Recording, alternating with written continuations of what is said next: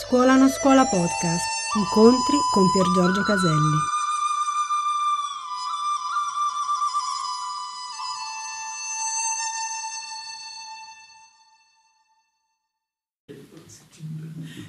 Molti anni fa, mentre stavo attraversando una delle mie fasi, tra virgolette, spirituali, lessi diversi libri sulla vita del Buddha. In uno di quei libri trovai una storia che mi diede proprio qualcosa che mi toccò. Ecco la storia. Sembra che Buddha avesse un discepolo, un adolescente, che devotamente andava ogni giorno a passare un po' di tempo col maestro. Un giorno il villaggio del ragazzo entrò in guerra contro un villaggio vicino e così l'adolescente venne arruolato per difendere la sua casa. La battaglia imperversava violenta, atroce. Tutt'attorno giacevano animali morti e amici uccisi o feriti terribilmente. Sangue e morte erano all'ordine del giorno. Il ragazzo era terrorizzato immobilizzato dalla paura e nella sua disperazione, disperazione gridò Maestro, salvami. Sentendo la supplica nel suo cuore, Buddha improvvisa, improvvisamente apparve al margine del, ca- del campo di battaglia. Anche nella tradizione cristiana spesso appaiono santi, eh, madonne, eccetera, Jack, e così.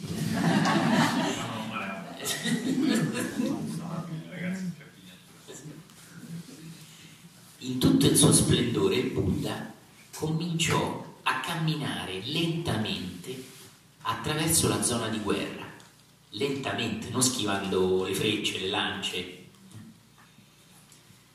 Il suo contegno incredibile esprimeva pace e un'incredibile bellezza. Arrivò accanto al suo allievo, col sorriso sul viso, dolce, sereno, e abbracciò il ragazzo finché questi non ritrovò la calma. La storia finisce qua. E l'ego dice, ma come finisce qua? Che delusione, no? E così anche per lui fu. Sentite che dice. Con la comprensione che avevo all'epoca, molto bello che parla di quando aveva fatto meno clic interiori, a quel tempo non avevo scelta se non programmare Buddha un falso maestro. Dov'era la sua compassione? Tutto si risolse in un abbraccio? La mia capacità di intendere mi diceva che quella battaglia era molto reale, c'era anche nella mia vita a suo modo, come c'è nella nostra vita fin quando non facciamo dei clic interiori.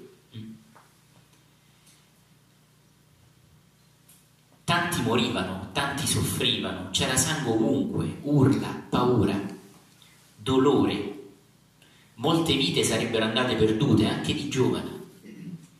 Se come minimo Buddha avesse avuto almeno la mia stessa comprensione, questa è come mia zia che insegnava a Dio, eh? sicuramente avrebbe agito diversamente e sarebbe stato sconvolto dalla guerra certamente avrebbe usato la sua influenza e il suo potere per fermare la guerra o perlomeno per convincere quelle persone del fatto che stavano andando nella direzione di dolore, di sofferenza.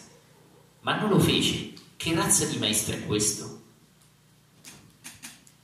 Di fatto, egli non si oppose mai al male in nessun modo. E io all'epoca credevo che ci doveva essere un errore nel Vangelo, dove Gesù dice non opporti al maligno. Ricordate quando lo dice? Lo dice prima di dire porgi l'altra guancia. Noi a volte abbiamo in mente delle frasi famose del Vangelo, ma meno altre altrettanto profonde. Però già che quelle sono state poco comprese dalla gente, non le conosciamo perché non sono state, diciamo così, dette, trasmesse. Porgi l'altra guancia, la conosciamo benissimo, ma la frase prima, non opporti al maligno, non la sentiamo quasi mai, perché non ci piace. Noi abbiamo creato, noi, non i maestri, una religione morale che crea moralità, non risveglio. Attenzione, finisco la lettura.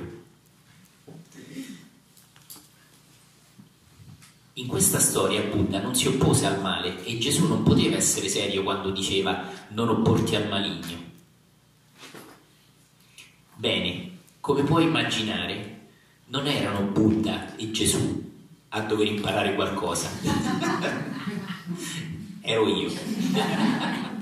È bellissimo. Ero pronto perché mi si mostrasse quello che stava realmente accadendo su questo pianeta e non quello che sembrava stesse accadendo.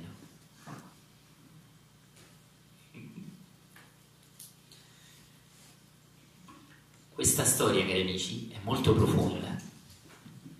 Ramana Maharshi, un maestro che amiamo profondissimamente anche nella scuola, una scuola che anche mi ha fatto conoscere tanti anni fa in questa incarnazione Padre Ballester, proprio tra queste mura quando ero ragazzetto, dice una frase potentissima, non adatta a tutti.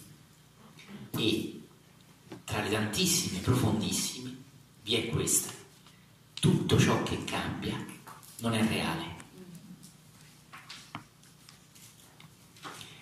Tutto ciò che va e viene non è reale. Mm?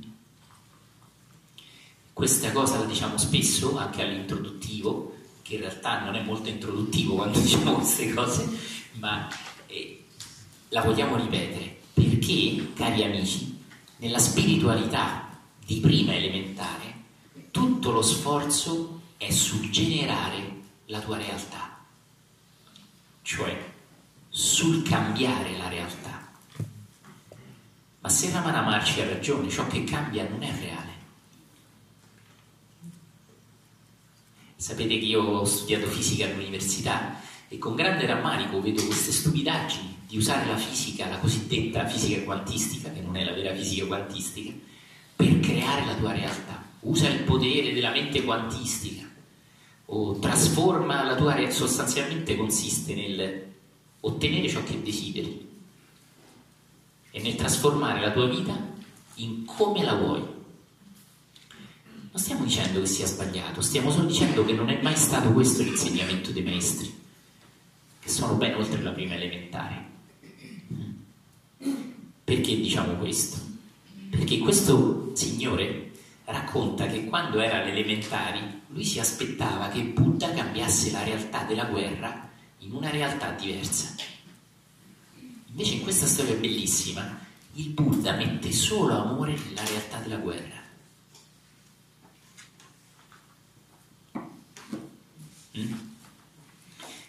E l'autore, che è molto profondo, parla nelle pagine successive del fatto che questa storia che all'inizio gli sembrava che il Buddha non era un grande maestro, in realtà la, gli ha innescato un processo di risveglio, perché lui era illuso, come tanti di noi, nel dover creare la propria realtà e che un Buddha è uno più bravo di me a creare la realtà che vuole. Io ci riesco poco, un Buddha ci riesce di più. Invece nella storia del Buddha non cambia affatto la realtà. E Ramana Maharshi ci dice che tutto ciò che cambia non è reale. È la tua realtà ma se è tua, non è reale. La vera realtà è ciò a cui tu appartieni, non appartiene a te, è prima di te, è più grande di te, non sta a te cambiarla, non appartiene a te. Una prugna fiorisce e fruttifica su un albero del prugno grazie al sole. Eh? ma una prugna non si sognerebbe di dire il sole è mio. Io creo il sole. Aspetta, mi concentro. Sole, sole, sole. Il sole è immensamente più grande della prugna. La prugna è una conseguenza del sole.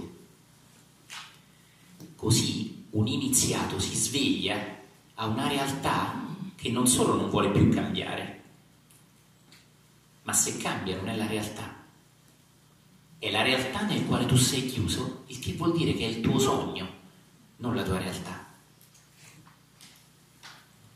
E abbellire il sogno non vuol dire svegliarsi. Anzi, un incubo, un sogno tosto, ti può far svegliare. Un sogno carino, comodo, ti potrebbe far dormire ancora di più. È per questo che molti maestri veri non appaiono così carini a volte. E appaiono duri. Non sono duri, non sono duri con te, sono duri col tuo sogno, non con chi sei, sono duri con chi credi di essere. E invece a volte i maestri un po' new age da supermercato gni gni gni gna gna, ti cambiano il sogno ti fanno illudere che la spiritualità sia sognare sogni migliori e non svegliarti. Da qualsiasi sogno sia, è un sogno, bello o brutto che sia, la realtà è oltre. Perché diciamo questo? Sapendo che non è adatto a tutti questo, non voglio offendere, so solo che è così. Lo diciamo perché se voi vi sentite ancora nella pratica di creare la vostra realtà, non abbiamo nulla in contrario funziona anche, ma quello che dovete riuscire a comprendere, e se non siete pronti potreste aver bisogno di soffrire ancora un po', è che tutto ciò che voi create non vi porta vera felicità, ma porta solo a pagamento, piacere, non felicità. E se voi veramente ricevete la benedizione di sentire chiaramente la differenza tra un piacere contro cui non abbiamo nulla, dalla vera felicità, voi siete già molto avanti. Per dirla, con Gautama e Buddha, uno dei più grandi maestri mai esistiti sulla Terra, la felicità non riguarda mai l'appagamento dei desideri. Eppure in prima elementare, tanti professori dicono, insegnano queste tecniche, non sono maestri, ma io li rispetto, per esaudire i propri desideri, ma dimenticano, forse non hanno ancora, diciamo, compreso da sé, che l'appagamento del desiderio non porta felicità, ma anzi il Buddha dice che porta a dormire ancora di più. Eppure, qual è la cosa incredibile? È che quando vedete tutto questo, vi sarà dato in sovrappiù più di quello che volete. Ma la vostra felicità ormai non dipende più da quello. Vi può essere dato un aereo privato, ok, una super villa, una bellissima macchina. Bene, ne godrete. Ma voi ormai siete usciti dall'illusione che la vostra felicità dipende da quella casa, da quell'aeroplano, da quell'automobile. E allora arriva. Ma è molto diverso da cercare di farla arrivare e allora sarò felice. Perché? Perché nell'incontro che abbiamo fatto prima è ancora un pendolo, cioè c'è un se. Se ottengo quella cosa sarò felice. Non importa che si parli di fisica, non è fisica. Lo voglio dire chiaramente, se c'è qualcuno laureato in fisica lo sa meglio di me. Io ho studiato fisica alla Sapienza e queste stupidaggini di fisica per creare la propria realtà non hanno niente a che fare con Einstein, Bohr, Max Planck e neanche Newton, padre della fisica classica. Niente, sono sciocchezze. Eh? Oppure un mantra. O tanti dicono la meditazione. Io non insegno questa meditazione, noi non pratichiamo questa meditazione ma il fine qual è? Oppure qualcuno mi ha detto, sai, ora che sono buddista ho quello che voglio. Ma hai mai seguito l'insegnamento del Buddha? Hai mai letto le parole del Buddha? Eh? Tutto è finalizzato sempre a esaudire i propri desideri. Va bene, sei prima elementare. Qual è il messaggio un po' brutto, ma vero? È che non hai ancora sofferto abbastanza.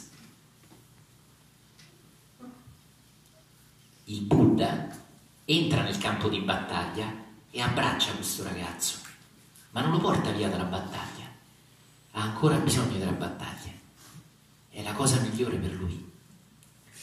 Eppure lo ama completamente. Non gli dice ti darò un abbraccio quando esci dalla battaglia, ti amo adesso. Perché il Buddha nella storia cammina tranquillo nel campo di battaglia? Si è drogato? perché quei colpi non possono ferirlo, quelle bombe non possono ferirlo, è come se fosse su un altro piano. Quelle bombe possono ferire quel ragazzo, le persone che vibrano a quelle frequenze. Capite? È come se i proiettili lo attraversassero senza ferirlo. Quindi guardate l'apparente superficialità di questa storia, guardate invece le profondità quando andate a scavare più in profondità. In questa storia il Buddha meravigliosamente abbraccia pieno di compassione il ragazzo, ma lo lascia sul campo di battaglia. Aveva ancora bisogno di quello. Quindi con amore vi vogliamo chiedere, per voi veramente c'è un richiamo a qualcosa che sia oltre? O siete interessati solo ad avere una bella macchina, una bella casa a guarire da una malattia? Perché qui non insegniamo questo. Ci sono insegnamenti buoni alle elementari e ci sono insegnamenti buoni alle medie, alle superiori, alle università. Questo non è un corso elementare, ma rispettiamo l'elementare, ci siamo stati anche noi. e non ce l'abbiamo con un bambino che è elementare, ci andammo anche noi. Ma la domanda è, vuoi sapere i tuoi desideri o vuoi scoprire chi sei? Cerchi un appagamento o hai un richiamo a una felicità che sia oltre? Rispetto a come le cose vanno o non vanno.